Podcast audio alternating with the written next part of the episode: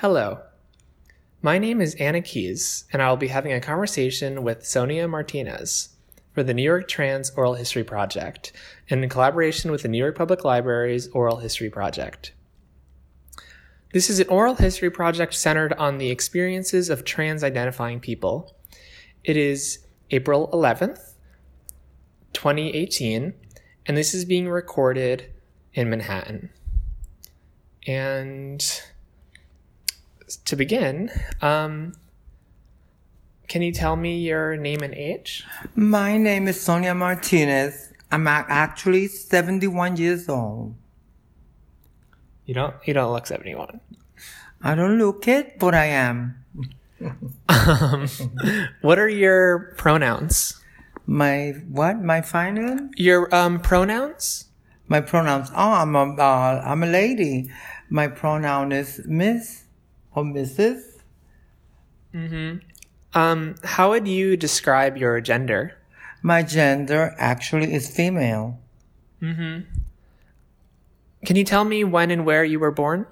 I was born in Puerto Rico in a place called Cataño, which is right across from San Juan, and you actually have to get a boat to go to my place where I live. Do you have family still there? I got family still there, yes. I got my uncles, I got uh, nephews and uh, cousins, and I got a little family there. How are they doing? They're doing fine at this moment. They had a hard time um, because of the hurricane, but now they're doing fine. I'm glad to hear that. Um, so can you tell me about an early encounter you had with the trans community? Well, um, many years ago, when I was about 13, I'd um, had an encounter with the community that was coming up at that time. And I used to live across this building where all these gay people and uh, trans ladies too were living there. And I used to sneak away from my mother to go across to where they were hanging because this is the way I felt. But being that I was so young, they would push me away or try not to have me in the crowd because they were afraid they would get busted or the police will come and put them in jail. So that was some of my early childhood. And where were you at this time? Well, I was living in Brooklyn in a street called Pacific Street, right off 4th Avenue. Fourth Avenue. That's Park Slope. Oh, Park Slope. hmm Can you tell me a bit more about um, this house you're talking about? Okay, this house where I was talking about, I remember there was this, this one, especially that I always remember her. Her name was Maria. She was always dressed as a woman and I, uh, identified myself with her and, uh, I always wanted to be around her. And then, um, they all lived in different different apartments and they would have their little parties and they would have their drag parties and i would always try to sneak in and catch a view and see what was going on Can you remind me what year this was? oh my god that was i think that was in about the 50s late 50s something like that Do you remember these parties at all? i remember these parties of course i remember i remember very well Please tell me more.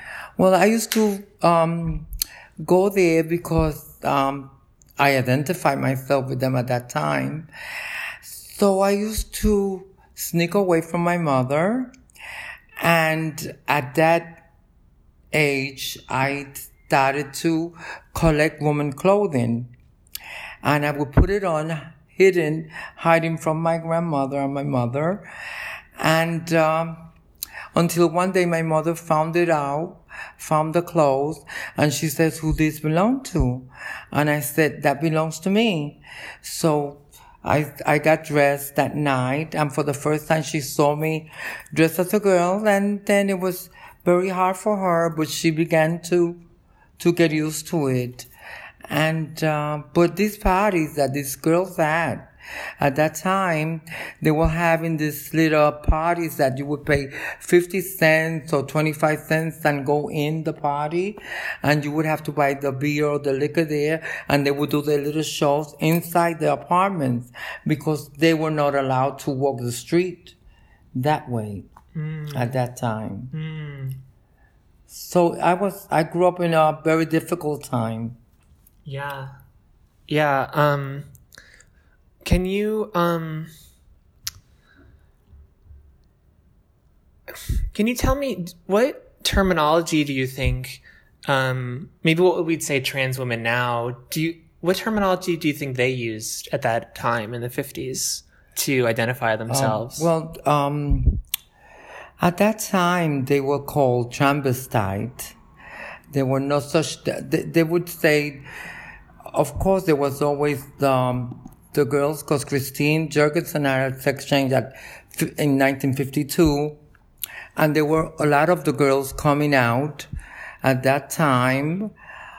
But the terminology then, if you were, uh, they would either consider you a cross-dresser or they would consider you a transvestite because, um, they at that time I never had heard transsexual.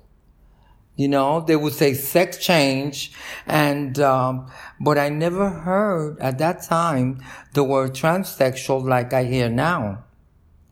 Cause before that wasn't the way it was. Every every time um, the people would see you, they would either you would either have to be one or the other, or you were dressed as a man, or you were either a woman. It's not like now that you see all the guys, guys with guys and, you know, and like that. But before, it would have to, you would have to be the femme and the other one would have to be the bush. So it has come along. Mm-hmm. Yeah, I'm interested in hearing more, maybe a little bit more about Maria, but also maybe if you can tell me if, um, do you feel like at this time this community kind of took you under their wing or not? Oh yeah, that they did take me under their wing, and uh, when I began to, to when I was about thirteen, maybe fourteen, then at that time I, uh, I they took me under their wing, and they would always look, be looking, you know, like take care of me and make sure I was never in danger. So I always remember them in that sense. And I especially remember a friend of mine that her name was Consentida. So I remember that at that time, when I was growing up, I said, Oh my God, all these girls would, instead of, there was no such thing as hormones at that time. There were hormones, but they were not, you know, largely recognized. So what the girls would do. We're gonna pause yeah. for one second. Let me. It's my husband. Miguel, estoy haciendo el interview, te llamo ahorita, ¿ok? Okay. Um, so you were saying about hormones? So, so I remember at that time that some of the girls that wanted to have breasts, they would inject oil, like Wesson oil, Mazola oil on their breast. So I remember my friend, I said to my friend, I want to have breasts too. I was about 14 already or 15. And, uh, she said, you do? I said, yeah, yeah, Conce. I said, yeah, Consentida. Her name was Consentida, this lady. And she says, okay.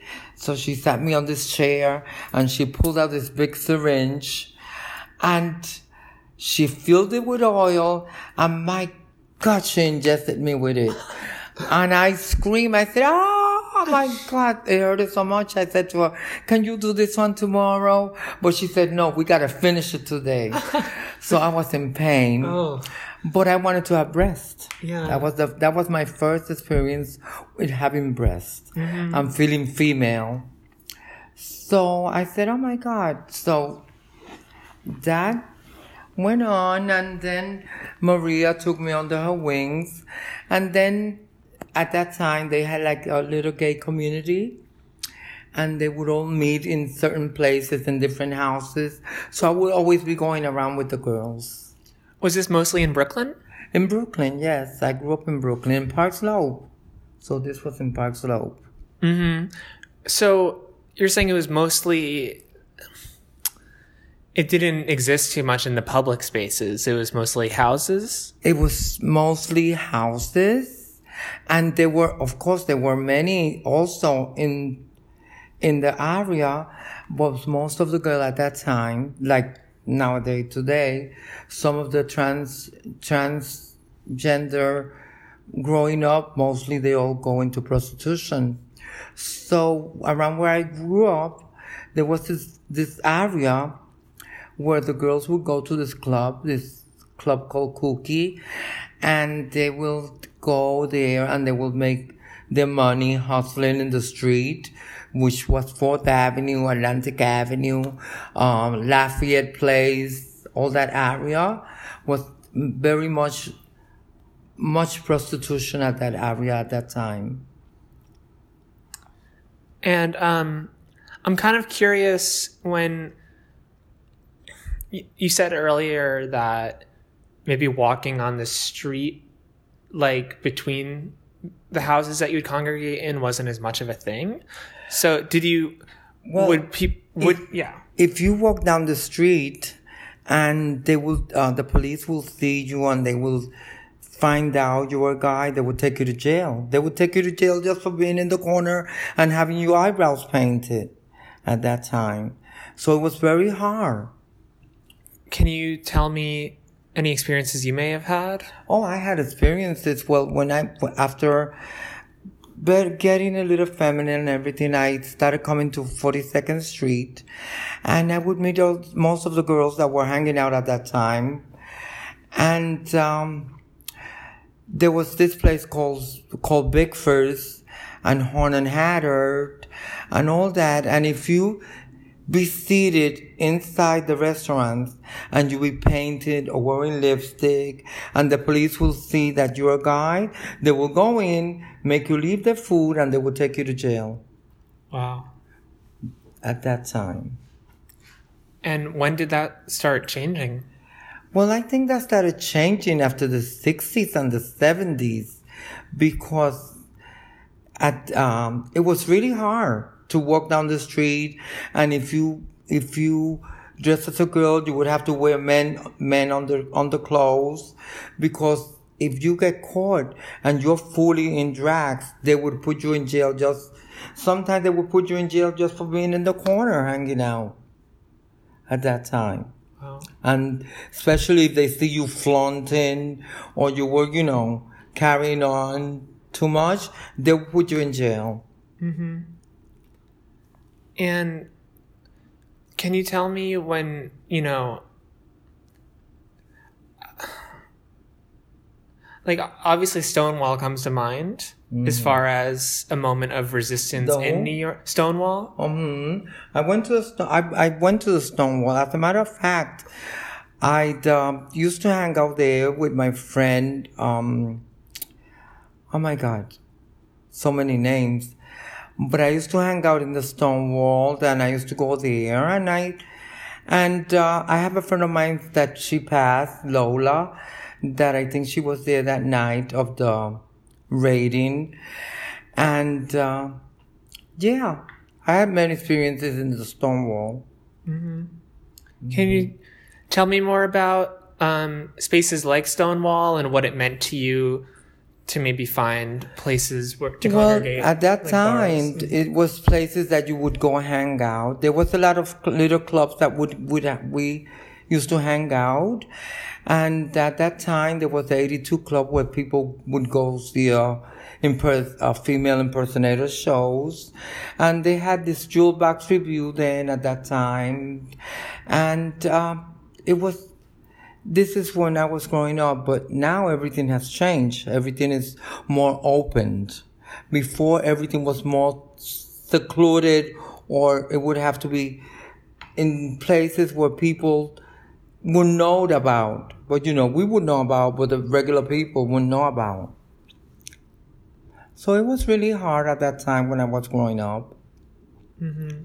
But now I'm glad everything got all, you know, and um, I, I I came kept on going. Then I discovered hormones, and I started taking hormones at a very early age. What year do you think? Oh my God, this was in the sixties, in the sixties, late sixties, How old were you? seventy. Oh my God, I was about, about my twenties or ten years, hmm. and I started taking my hormones. I discovered hormones with Dr. Stern. That I a lot of the older girls know about him. Where where was Dr. Stern located? Dr. Stern was around 72nd Street, and I used to go to him. And uh, th- there was a few doctors that would be giving the hormones, and then we would buy them also in the street because they were going around. You know, you would be in the bar, and they would go in the bar and sell you a hormone shot, and you would do it right there in the bar. So that was the way we got the hormones at that time. I want to hear a little bit more about Dr. Stern. Like, what was the process to get Well, an appointment well, with him? And At that time, we used to, the girls, we, we used to walk in. It wasn't uh, like we needed an appointment. We used to go to a doctor and we would explain to them we wanted hormones and they would put us on, they would give us hormones and they would um, give us either the pills and they would give us, the, uh, we used to have the German shots, which were called progenols at that time. And um, a lot of the girls, most of the older girls, the ones that started, they used to go to Dr. Stern. And most of the time we would buy them black market in the bars. and I've I've heard other people say like it was a lot more stronger then. Do you think so? Well, the hormones at that time were much, I, to me, I feel they were stronger. I was, we were doing the German hormones, the progenols, like I said, and they were strong. We used to think they were stronger. I think they were stronger because the ones we do now are not as strong. You have to be on it for quite a while before you see the results you want. What do you think about that? About the hormones? Like, I guess for me, I'm like, I kind of wish I had, you know, existed at this time where they were stronger, but also like, I don't know. I just it's some it's a thought that I have sometimes. Well, I, I feel that um, everything takes takes time. Before the hormones, all the girls would be wearing padded and all that. Then came along the silicone a few years uh, many years ago. Then we all started doing the little bit of silicone on the cheeks, on the hips, on the tits. And a lot of the girls got problems with it. But if you take hormones and you do the right thing, it, it will work. This now, like the ones we had then, they all, I, I think the only difference is that we were taking, we were not taking, before we were calling the hormones progenols, um, the estrogen, which are the ones now, but before they had different names, you know? Um, so just to go back a little bit, um, can you tell, because you kind of started around telling me about when you were 13 or 14. Can you tell me more about like your earlier childhood and when, around what time you came to New York? Well, when we came to, well, when I was growing up, I was growing in Puerto Rico, and uh, my grandmother, which I was living with, because my mother had married her, um, her second husband, and she was living with him, but I was living with my grandmother. So my grandmother said she was coming to New York, and they decided to leave me with my aunt. I stood with my aunt and I went to school. I did my communion and everything living with my aunt in Puerto Rico. But one time there was this movie star uh, that was doing pictures and she was dancing and everything. So my aunt saw me dancing like this and I was putting on clothes, you know, and doing like I was this girl. So my aunt said, Oh no, This is not going to happen here. So she sent me to New York to be with my grandmother. Oh, wow. So that's why I came, I was sent to New York to stay with my grandmother because she didn't, she didn't want to have me growing up as a little girl there. Wow. And I was about nine, nine, eight, nine when they sent me here. and it was when she because she saw you dancing. Because she saw me dancing and she, I was carrying on very feminine. And um, the, in the school, the, the kids would, would make fun of you and all that. So, you know, she said she wasn't having it. So they sent me here to my grandmother. And here, as I was growing up, I discovered the, that I wasn't the only one different, that there were many other people like me. So, you know, I started to hanging out with the, with the girls. Yeah. Um, how do you feel about that? Like about your aunt's decision? About, Like, do you do you ever think like what would it have been if I stayed? Like, if I would have stayed in Puerto Rico? I don't know. I, I really don't think about it now.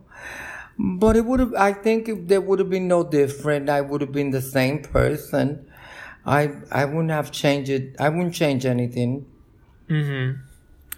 um, so can you tell me a bit more about like economically, like your class background growing up or your religious background? Well, my religious background is I'm Catholic. My mother, my grandmother's Catholic. My family was mostly Catholic, but I was as I grow a little older, most of my family are Jehovah Witness. They're um, Pentecostal, but I'm still Catholic. That's my my religion, and uh, I feel that I'm very very a religious. I'm a religious person. Um, what did um your family do for work back in Puerto Rico? for work. Well, my my uncle, my fam, my my actually when I was growing up, when you the women were actually the woman of the house and the men were the ones working. Mm-hmm. That was at that time. But you know, my grandmother was a very hard worker when she came to this country. She was working in this factory and I, I used to go and help her in the factory where she worked when I was young. Can you tell me a little bit more about that? Well, she, when uh, Like, what factory was she at? she was in this, they would make house coats, and um, I used to go there and help her, and because I would sort out the the, the the clothes. What she was, what she saw, I would sort them out and put them in where they belong. And I used to go help her in where she worked. That was in Atlantic Avenue. And, um, she was working, she was, she was, my mother, my grandmother was a very hard worker. And what was your relationship with her like growing up? Oh, she was my mother because that, my mother was married to somebody and she was in Puerto Rico and I was living with my grandmother. So she was the mother I knew. Mm-hmm. Um, so what kind of relationship do you feel you now have with your family of origin? Well, I have only one sister right now, and my nephews and dad and my cousins, because my my brother and my sister passed, my mother passed, my grandmother passed. They're all gone, and uh, but I have a relationship with my sister and my family. We talk, and I let them know about me, and they let let me know about them, and we tell each other we love you. I love you, and they tell me I love you, and I tell them I love you.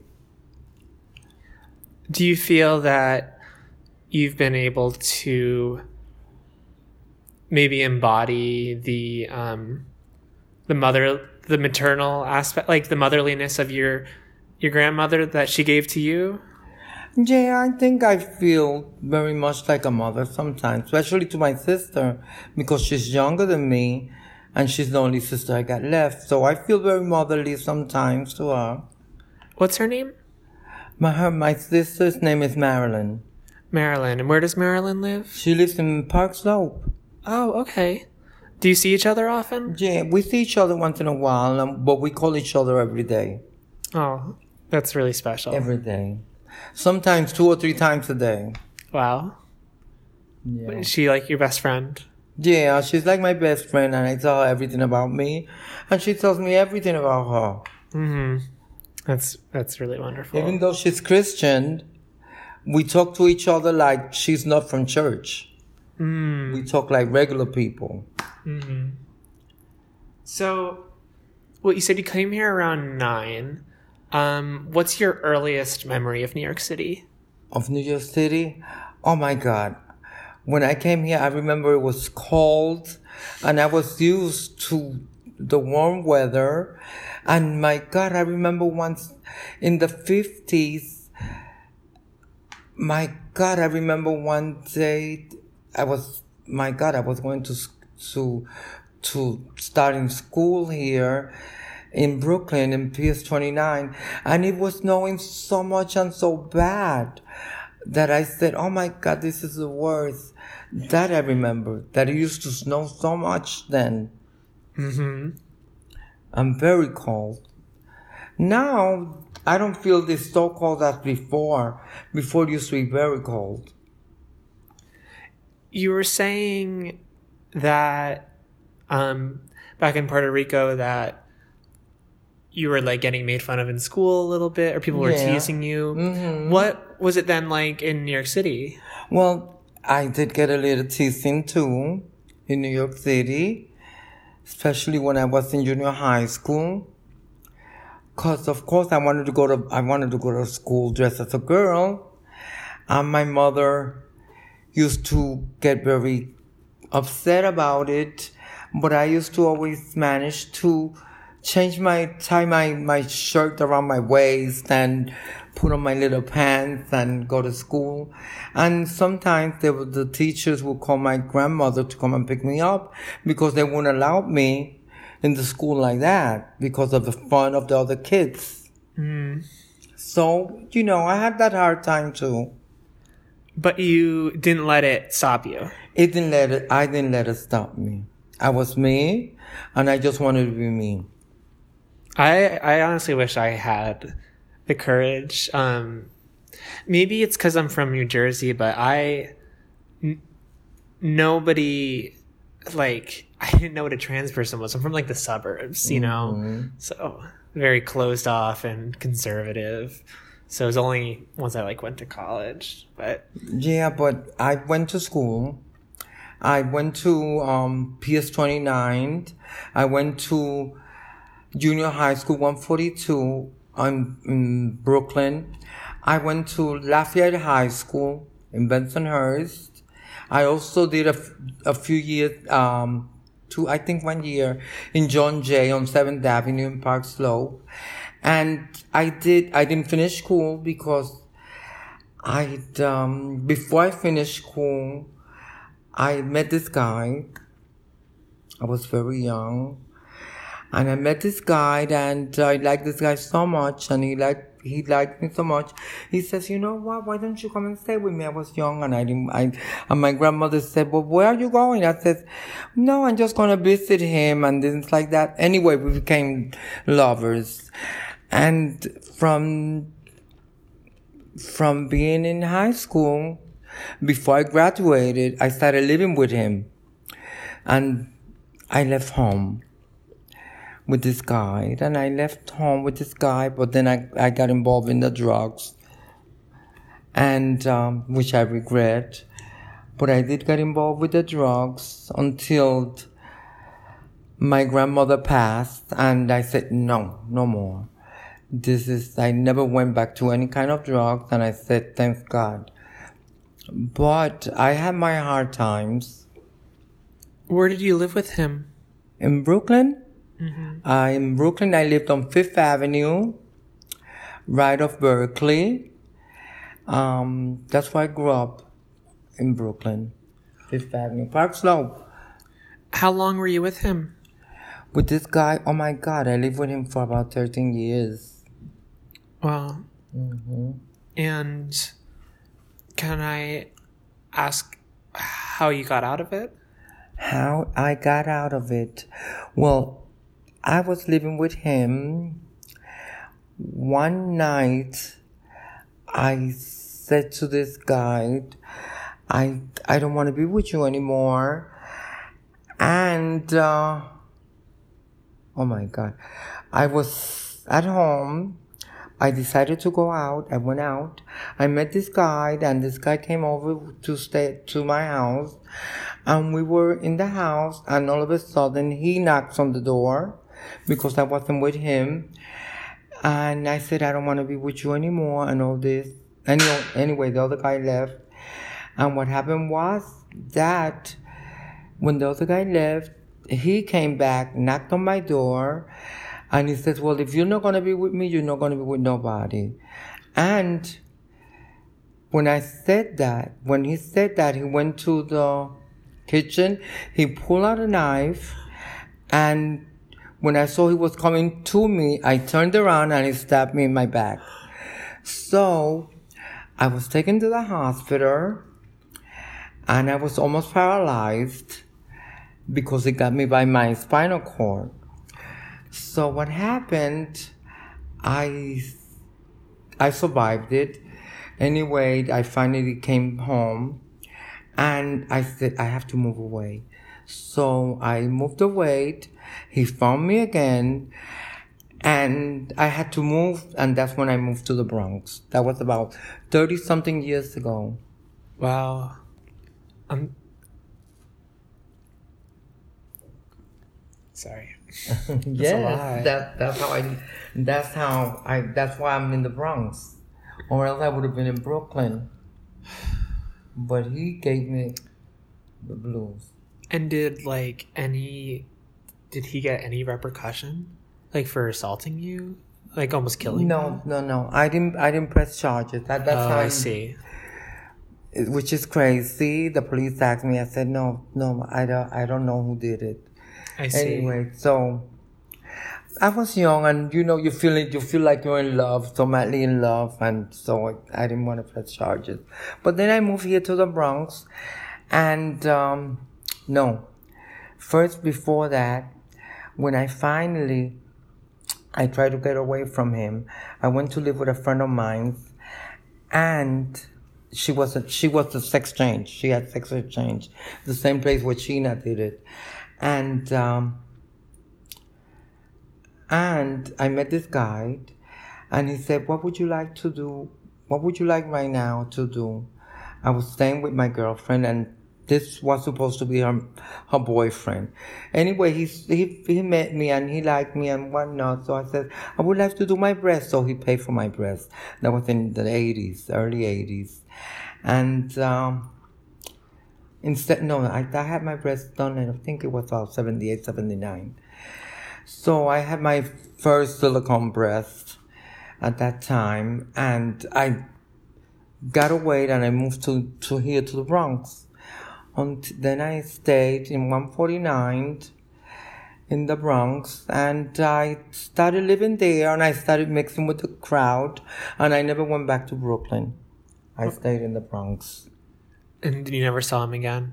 I never saw him again. Then they, one day I was walking down the block and somebody called me and they called me to tell me he died. And he he died and uh, that was it. I went to the funeral to pay my respect because he had, he was with some girls. So I said, pay my respect. I went there and I said, see, you tried to kill me, but it was your turn. So I kept on living and I, I stayed in the Bronx. Then I met this guy. And um, that was in the 80s, 81, 80 some, 81, yeah, I think, think it was in 81. I made him in 70, I made him in the 80s because he went to jail in the 81s. Anyway, I met this guy when I was, when I had just moved to the Bronx and I was wanting to survive. I'd um, first went, first I went to live in the city. Then I met him in in in in a in a club called Otherwise here in in New York City. So he said to me, you know, you need a better place because I was staying in this cheap hotel. And he says, you need a better place. So he moved me to the Bronx. He got me an apartment to the Bronx. But nevertheless, I used to go out with him and a lot of my girlfriends met him and everything like that. But one day he said to me he was going out to do something and I would have never thought that what he did was he went to rob a bank. And I said, Oh my God. And I never knew until that day when the, when the police came in and they arrested him in my house for the Brinks job. So I said, Oh my God, I was with him, living with him, having all these people coming in my house, um, Joan Chestnut and uh, all these Black Panther people coming in my house, and I didn't know who I was dealing with. So he was put in jail, and then he passed in, in jail.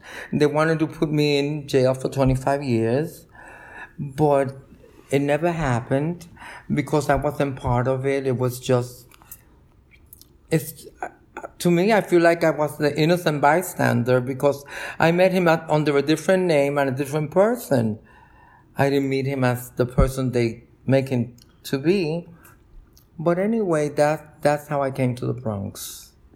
What was? Could you? You don't have to tell me, but I was wondering what his name was. His name? Mm-hmm. This person, his name was Donald Weems. Hmm. And you're saying he he was a member of Black Panther? Yes. Mm-hmm. mm-hmm. Um. So, um, to kind of look more broadly, um, I kind of want to know. You know, you mentioned your sister and your grandmother and Maria, and um, I'm wondering who have been the most important people in your life? Who's the most important people in my life? Right now? Or then? Or over the over if you could look at your entire life. Just oh, yeah. I could mention a few. The most important people in my life was my grandmother, of course, and my aunt, and uh, my sister that passed, and um, I think they have been the most, most, most important people in my life. Yes, and uh, a friend that I had, her name was Maria too, and uh, they were the most important people in my life. And now the person that I'm with. Mm-hmm. And how did you meet? Um, is it Miguel? Yes, Miguel. Well, Miguel I was living with somebody and we broke up. And um, I one day went out to the beach and I met Miguel. Invited me for a drink. And um, I said, okay, let's go have a drink. We did have a drink. Then these friends of mine that were gay came over and he says, Are you like them? I said, No, I'm different. So he says, What do you mean you're different? I says, Well, I'm different. So anyway, he got curious and we decided he had broken up with his wife and I had broken up with my lover at the time. So we were like in the rebound and we met and uh, we clicked it and um, he came over that night with me after we had a few drinks.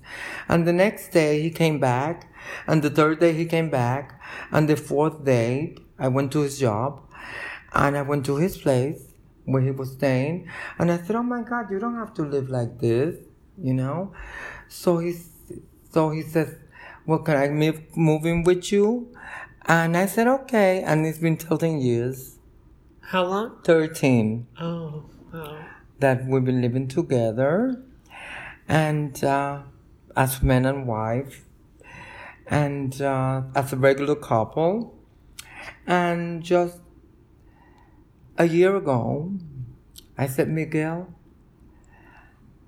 um, after searching so much, so much, so much, I think I am going to have my sex change. So I started to do all the planning and I called the clinic and everything and I started going through all the changes. And um, after so many years, I the doctor called me and um, and said, "Well, you be ready for the surgery?" I said, "Yes." For November, it was for November, but then they said we have to do the electrolysis. So I said, "Okay." So they sent me to do the electrolysis, and last December, I finally did change my sex. Congratulations. And I became a female, which I always was. Mm-hmm. That was the only thing that needed adjusting. So I finally did it, and I think I finally, after so many years of living as the woman I was, I finally find myself the woman I am today. After so much hard work of going to so much changes and all my childhood and looking for that woman that I wanted to be and looking for a man that would accept me as the woman I wanted to be, which I, all the men I had in my life accepted me as the woman. But this time I wanted to accept me, myself, as the woman I wanted to be. So I finally feel complete. I look at myself in the mirror and I said, Oh my God, I'm complete. I don't have to hide anything anymore and I don't have to be afraid anymore. So that's how I, I finally realized that I'm really Sonia, that I'm really the woman that I want to be. And, uh, and if I did it, anybody could. Can you tell me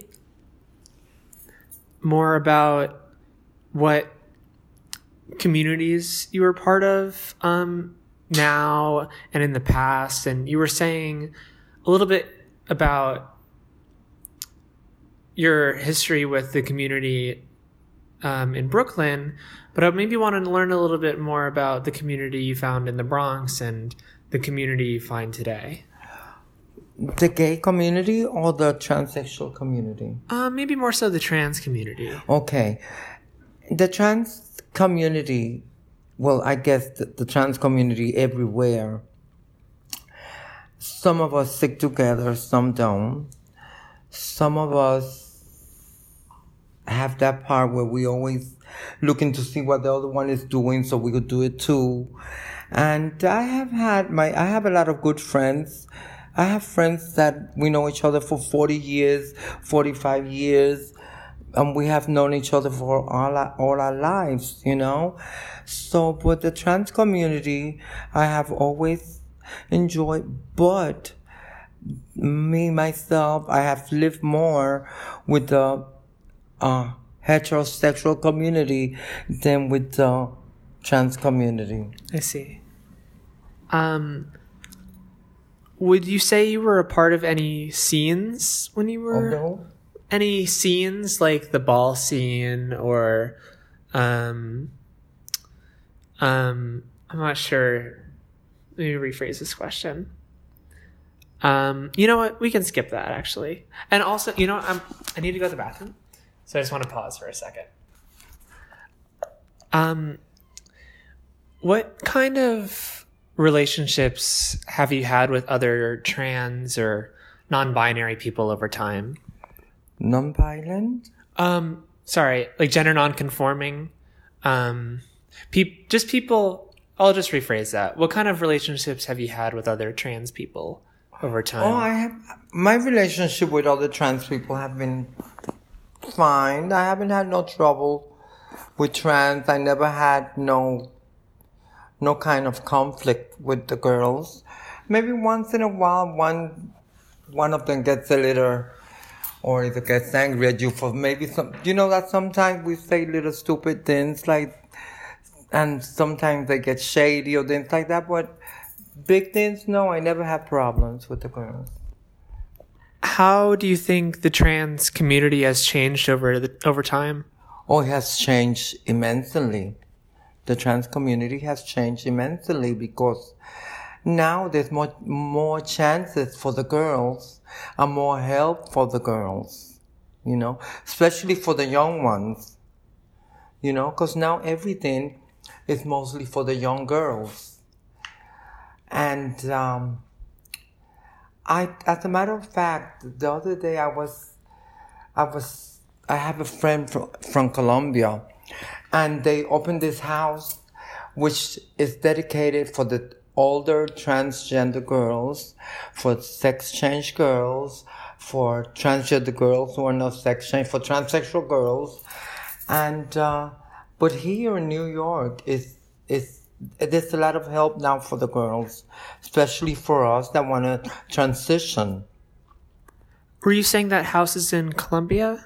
In Colombia, I, I, was reading, a friend of mine sent, sent, sent um, some information to me about that they opened this house, like, you know, like they have this, this building for the older, for the young, for the old people, um, for senior citizens, something like that. Well, they actually opened a, a building for the transsexual community where if you don't have where to stay, they give you an apartment or you have an apartment. Oh, not him. No, I don't want to talk to him. Remind me later. that was in Colombia. That my friend of mine sent me that. I said, "My God, why don't they do this here? Maybe there's so many. I think, especially in Puerto Rico, I saw this. I have this friend of mine. Um, she was actually one of the first um, show trans. Oh, he keeps on calling me. Uh, do you want to take it really quick? No, or- I'm gonna, I'm gonna, Oh. I'm gonna tell him to. I'll call him later. Okay, no worries. Wait a minute. Mira, este Giancarlo, I'm, I'm in the street, I'm doing something, call me later, okay? But, I'll call me later. Okay. He's autistic. This, this is my husband's nephew. Anyway, and, and I said, oh my God, they should that, they, oh, I was telling you my friend from Puerto Rico that she, I went to her house last year and in Puerto and she was the first trans that she used to do these shows, um, uh, female impersonator. And anyway, I went to her house to visit her, and it was so so over so overwhelming to me that she didn't have no help and she was all she had had gotten hit gotten hit by a car and uh, she didn't have no help and she didn't have nobody coming to see her like like here that they have visiting nurses services and all that. I said oh my god they don't do this for this person. And she finally passed last year. And i said oh my god why can't they have a place where if you're transgender and uh, because over here at least we have the the help we go we could go to any hospital or we could have you know help but especially for people who feel this way that they feel like female but they're actually in their male bodies so i said i think they should have a place where they most of these older girls go to. Right? Mm-hmm. That's that's my feeling. But i feel I would, the transgender community has come on, has come, there's a lot of help, but like I said, the help is mostly for the young girls. And how does that feel? Feel to me? I don't, I did, it doesn't make me no difference because I admire many of the girls that are coming up that are so beautiful. But, uh, I also, I like I said, I would like to see because there's a lot of the girls. Like I have a friend of mine. She's much.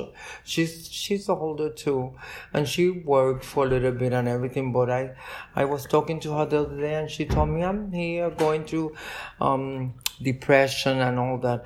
And I said, Oh my God, don't you have some somebody to come see you, come visit you? You know, like, like they actually do for for these people that they have these senior services that come and bring you a meal and things like that. So I said, why don't you try to find people that help you like this? So, you know, I said maybe they should do this in the trans community to try to, to, to, you know, to help the senior girls. Mm-hmm. Um, can you tell me any memorable memories you've had with other trans people here? Oh, I have. I have so many. I have so many things I have done with the girls that we have gone out. We have gone to parties. We. If any, yeah, t- tell me, tell me more. We have gone to parties where we. Well, many years ago, um, the girls were the parties were a little different. Now the girls they have the parties and they carry on and all this. But um, one thing I always remember is when you the girls we sit down and we chat and we talk and we tell each other you know how we feel then we have no we well me in my case i don't conceal nothing from my friends. I have nothing to hide.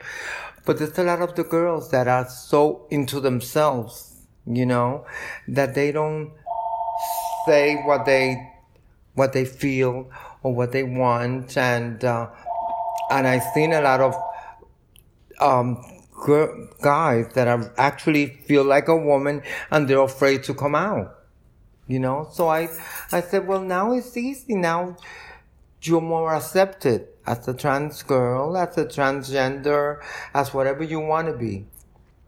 Because nowadays you could be whoever you want to be.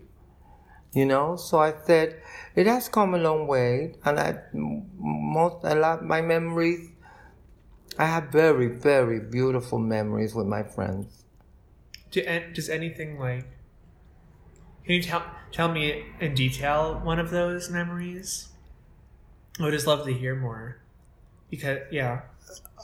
But in which sense? How how do I remember that? Yeah, just like maybe one night or one one time with a friend that you've never forgotten.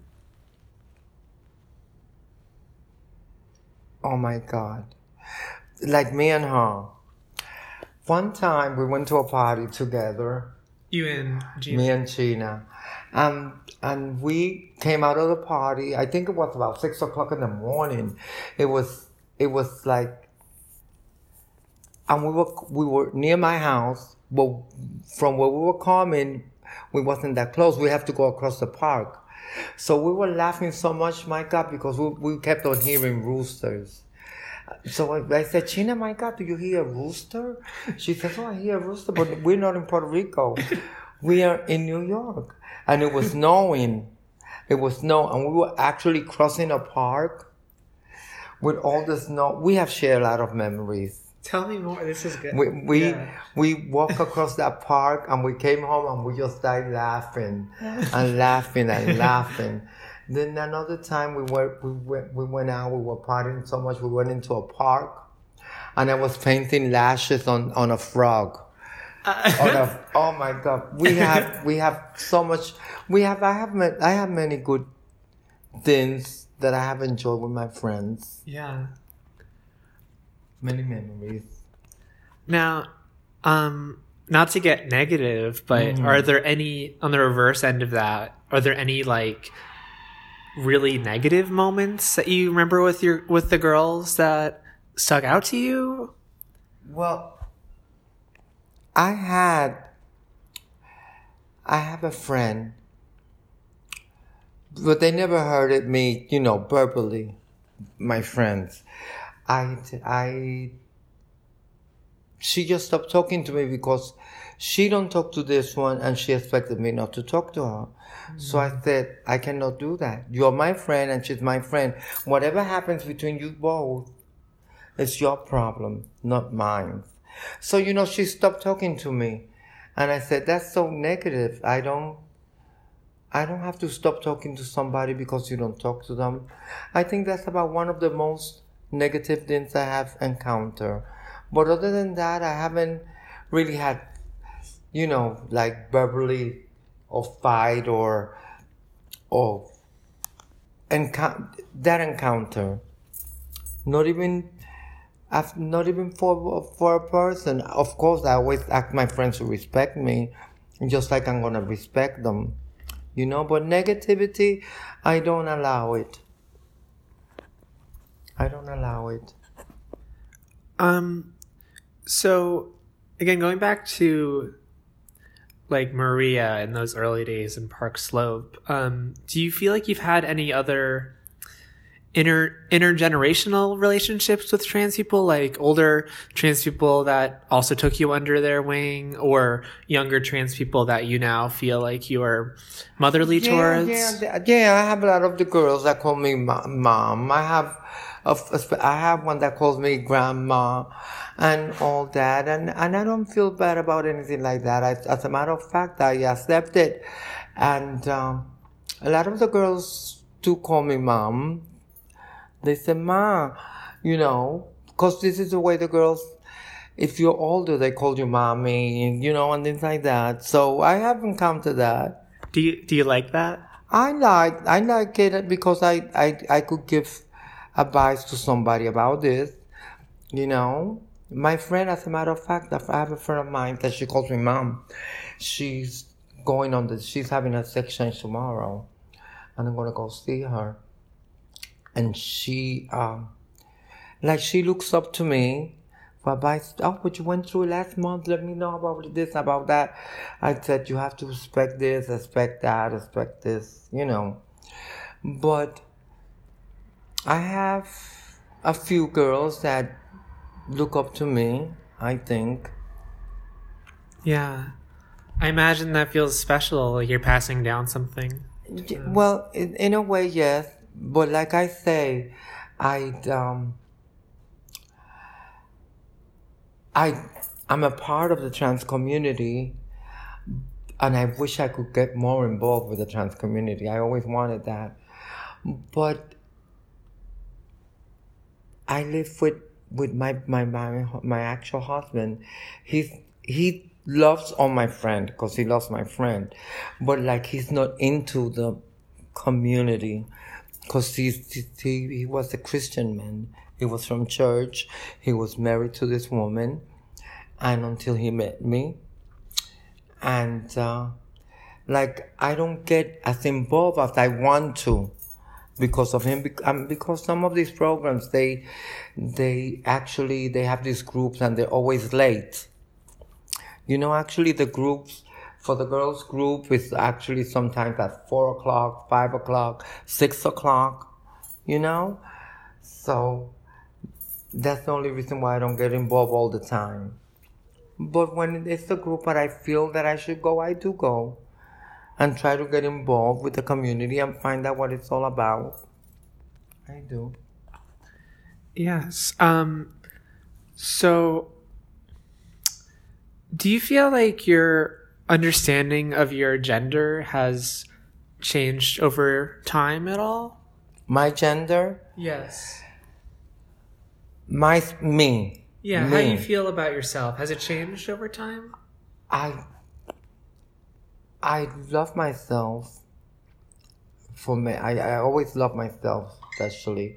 And my gender, which was actually changed, um, I don't, I feel like any other, to me, I feel like any other person. Mm-hmm.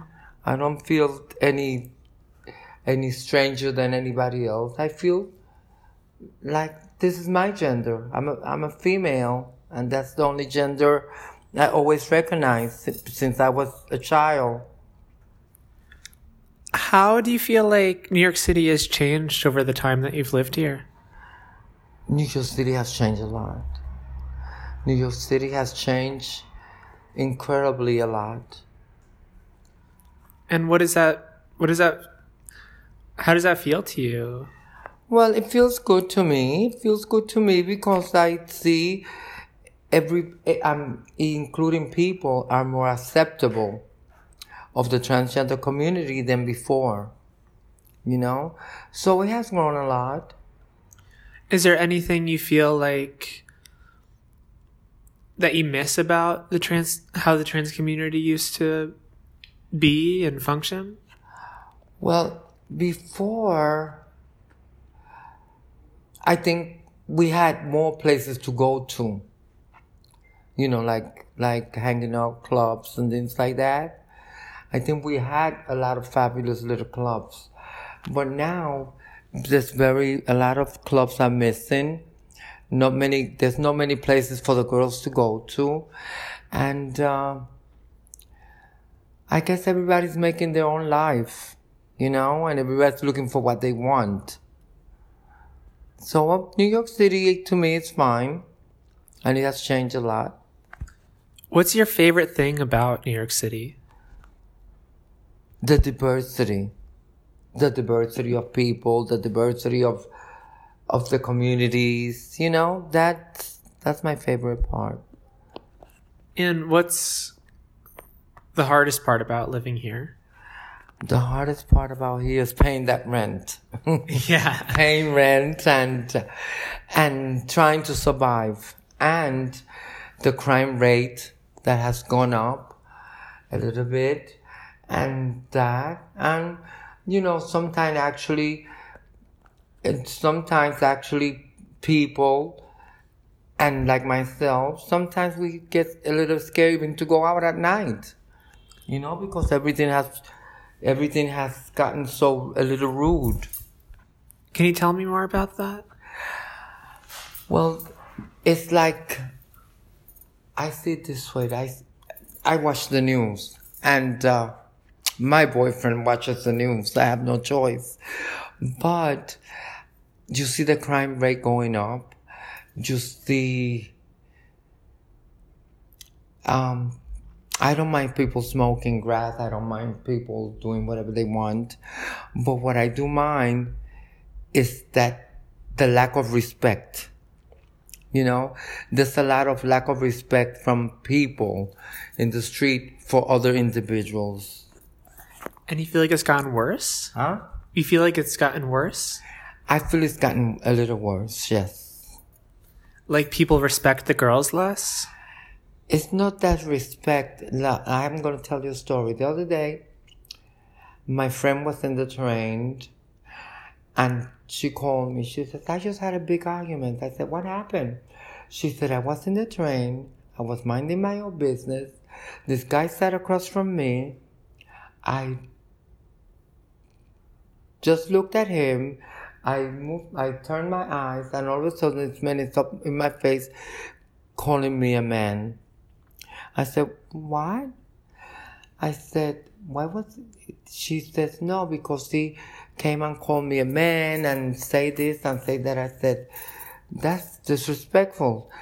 And she's and she almost cried because she says, Now that I'm a woman, because she's a sex change, now that I'm a woman, I get this from this person. You know, so it hurt her. And I said, This disrespectful people in the street. Yeah. So I told her, I said, you know what? You just can't pay no mind. You keep on walking. You walk away from these people. Because if you start fighting, they could hurt you. So, you know, but this happens to a lot of people. It happens to me a lot. Um, I'm also, you know, I'm, I'm, I'm, I haven't been out for long, but it's hard for sure. Um, and it gets to you, you know. Mm, it gets, it gets to you. It gets to you. One time, it happened to me too. One time, but it wasn't, they didn't come to me. I was, I was looking out my window, and from my window, I could look across to the other side, and there was this little young girl. So the little young girl comes out of the house. One day I was coming down from my house. This was years ago. And she comes to me and she says, You're a guy, right? You're a man? And I said, Why are you asking me that? She said, My mommy said you were a man. so I said, You know, it's strange how these people are telling these little kids about other people. You know, they shouldn't do this. That's why these little kids grow up and be disrespectful you know? So i went i was going to go to her and give her a piece of my mind but then i said it's not worth it. Mm-hmm. but then they moved them away. I never had that problem. Yes. I i personally really hate that too. Yeah. Parent they, they, happen. The influence mm-hmm. you know? so um are there any you know you've talked about some clubs. Um mm-hmm in your entire time here, are there any particular places or spaces that you have been most important to you? Well, one of the places where I used to go to was called La Escuelita years ago, but that place closed now. Where was that? That was on 39th Street and 8th Avenue. 8th Avenue? Yeah, 8th Avenue. Between, more on 8th Avenue than 9th Avenue and 9th Avenue and 8th Avenue. And we used to go there under Gilded Grape, which is very many, many years ago. All these places were all, were all the trans girls. We all could meet and dance and party and meet guys and all that. Yeah. But you know, most of these places have closed down. Do you have any memories from Gilded Grape or um, what was the other place you mentioned? There, there was. I used to go to La Escuelita, Gilded Grape, um, Grapevine, uh, Casa Dario, La Flor, Hombres. Oh my God, there were a lot of places we used to go to. Does any particular night in one of these places stick out to you? Every night was every night was a night to remember. Uh, mm-hmm. So every night we had we had great times. And then we had the 220, which closed up too. We had Sally's Bar, which were, which are unforgettable to many of us. I've heard about Sally's, mm-hmm. yeah. Um, yeah, it's unforgettable. Sally's, where all the girls used to meet. Oh, I, I wish I could have experienced it. Yeah, they were wonderful. You never forget it. Once you go in there, you you would be there every night. We used to go there every night. it wasn't a day we wouldn't go. Oh. Oh, that makes me so jealous. um, are there any aspects of the trans community that either in the past or in the present that you really want remembered? That I want to remember? Yeah, that you want other people to remember because I feel like maybe our history isn't told enough. Well, I say to, I a lot of my friends ask me, straight people, um, why do I say um, the trans community? We all grow up. We all have a family. We all want to be accepted you know? And one of the things i always tell that the um, the first thing you have to learn is respect so other people could respect you you know? Because um, many years ago if if somebody see you and you were a guy and you were kissing with another guy that, that was the people would think it was very disrespectful. They would go crazy. Oh my God, but look at my kids here, you know? Now it's more acceptable. But I wish that people will remember the trans community for what they have bring, because there's a lot of trans people who have who belong to the art, who are painters, who have done great things for the people you know? But a lot of people just don't remember this. You know, they always remember, you remember uh, Elizabeth Taylor, you remember this one, but you don't remember Chanel, you don't remember this other one, you don't remember these other people, you know? And especially now, I remember that when Christine Jorgensen um, changed her sex in 1952. Even in Puerto Rico, they even created a song about her. So now, that's what people don't remember, you know, all these things, all what the girls went through to get to this point. You know, I remember all this because I said, oh my God, when I, one of the first Maria, I remember I was about, I think I was about 13, 14 when I met her and I saw her come in paying, you know, with her little boots and her, her dog and all that. And the other people told me she's a sex change. And I said, she is? That's what I want to be. And I always live with that in my head.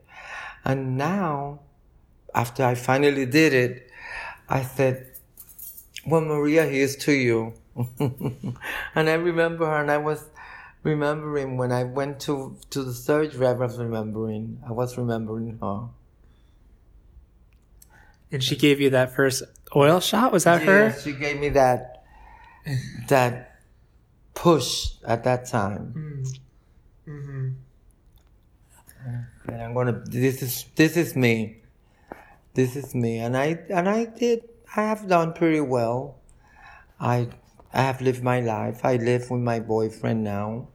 He's a very good man. He and he's very supportive, and he's always there for me. I would like to ask, um, what kinds of employment have you had over time? Well, I, when I worked, I was working in a sugar, no, not in a sugar, in a candy factory many years ago, but many, many years ago. And then when I met George, I wasn't working at that time. But what happened, when he went to jail, I, I was left very nervous and uh, I wasn't working. So he said, You're not working, you're not doing anything, I'm gonna support you. He was supporting me. Anyway, and then when he finally got taken to jail, I was left with all the bills. I had to go to welfare and everything like this. And uh, I didn't work. But then I think maybe it was a blessing, maybe it has been hold, uh, put, hold me back because all the men that I have had in my life, they have always given me everything. To this day, my husband is there to support me.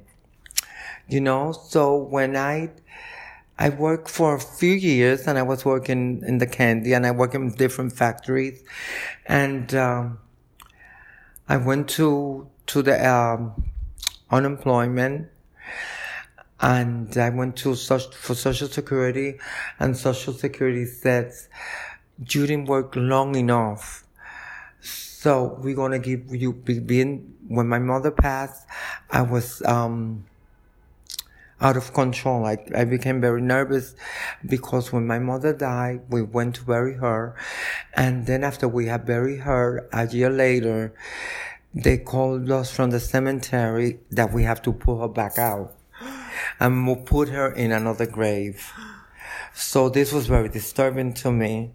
So it broke me down, um, especially when I had to go see that when they that they were going to pull her, and I said I cannot be here. Oh, and they took her out of the den, and they said that the back suit could break in half.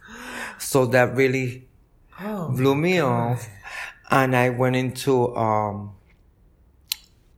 um, major depression then. Oh. So that the doctor sent me to the SSI. And I had to go be on the SSI and they um, said that I was like a major depression recurrent. So now a day. I'm I'm on this side right now, but my husband is the one that's taking most of everything. So, you know, I'm pretty. I'm. I think I feel very I've been, maybe I've been blessed by always having somebody who was there for me. And, um, to this day, I, I, I feel accomplished. I have, I have an, an apartment. I have a home. I have everything I need.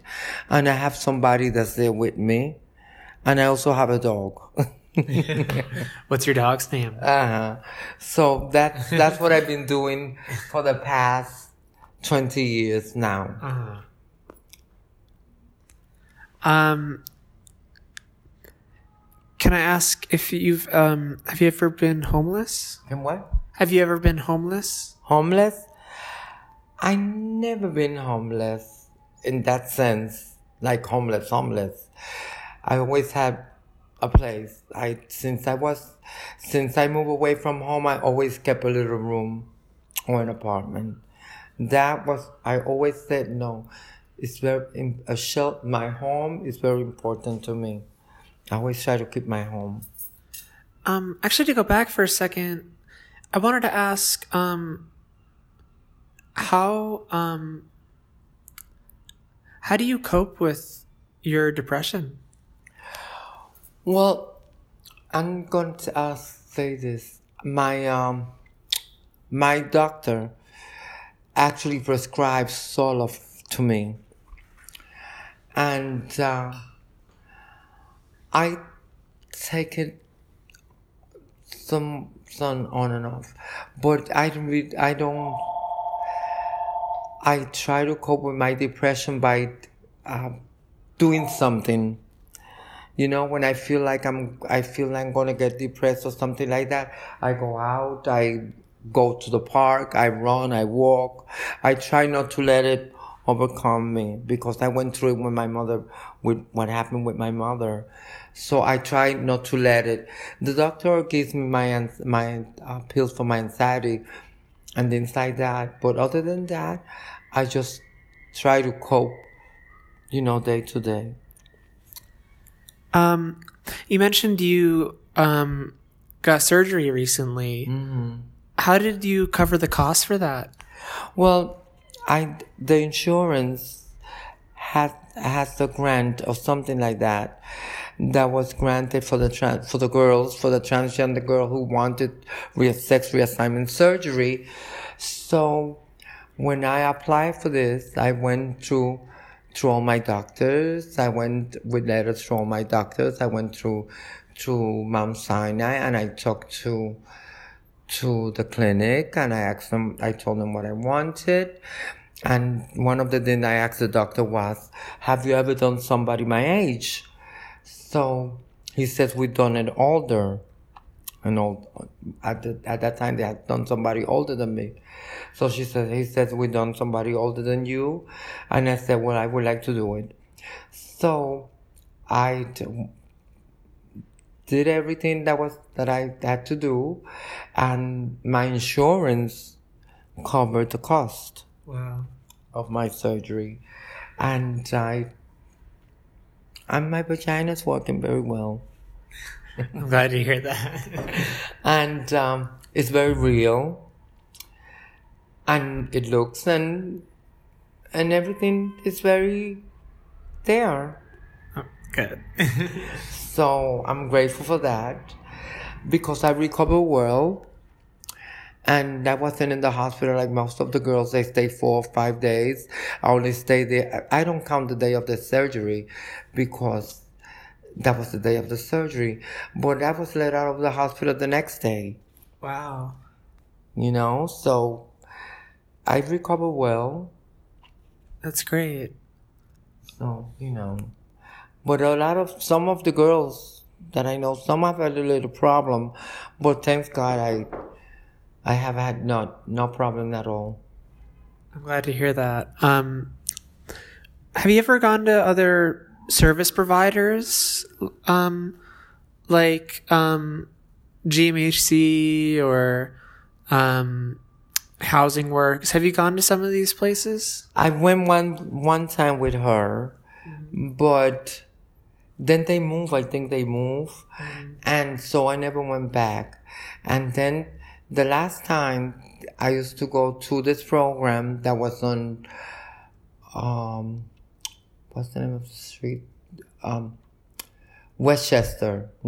Yeah, Westchester. Now, remember that where we where um The Colin Lord there? yeah.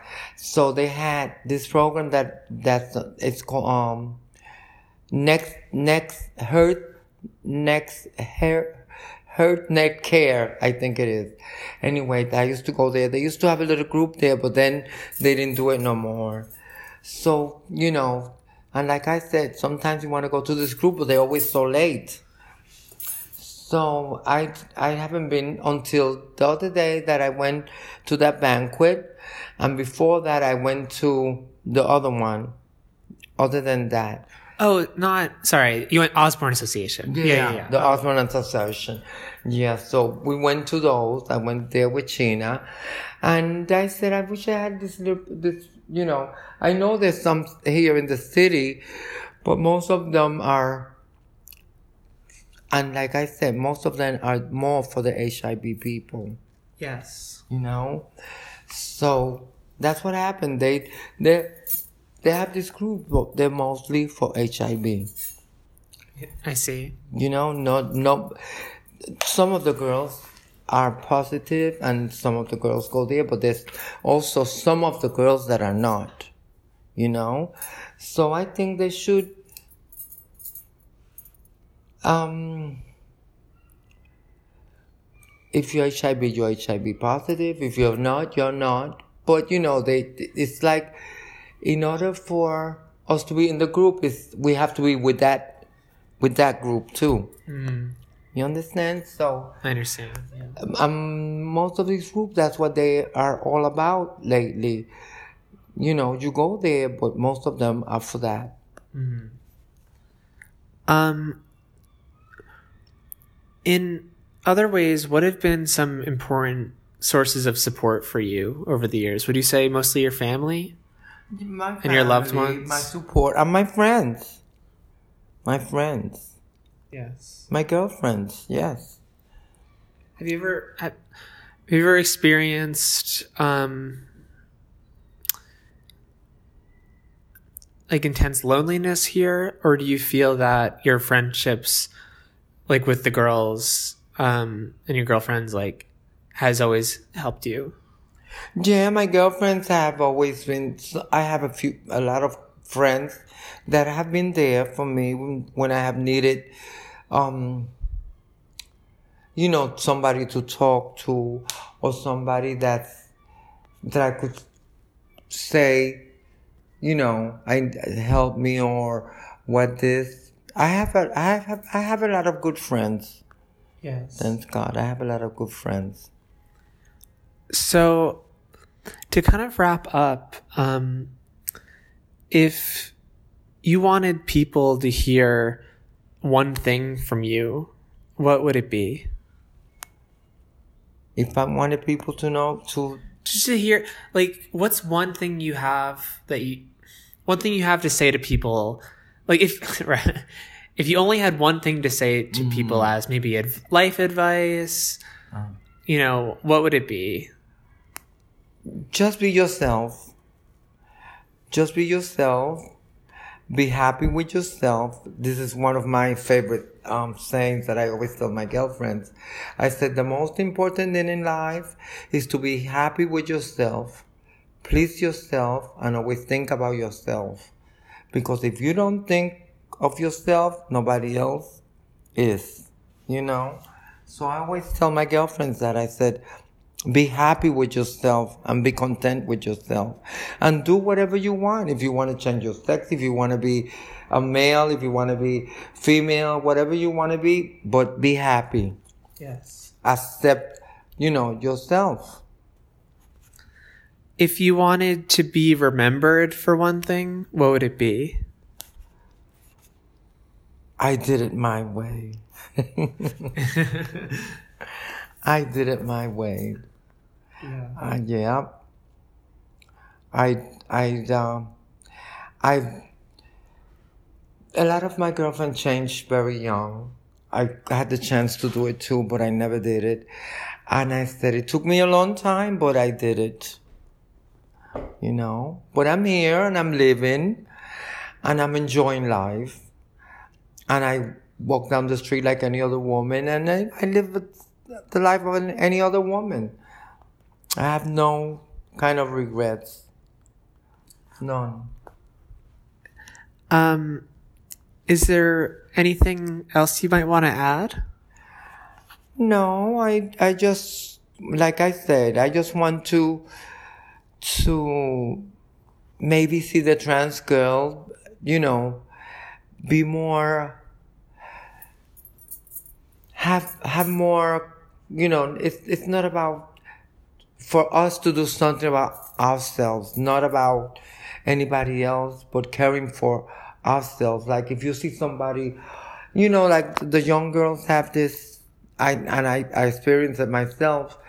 Um, one day I went into the bar, and I, I was with somebody. I don't remember who it was, but I know I heard this young girl.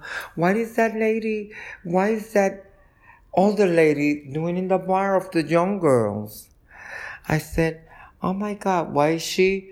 She's calling me old and they're calling us old, but because we're here in the bar, you know, and I said, you know, maybe it's time for the girls. It doesn't matter whether you're young or old. Just give yourself the respect.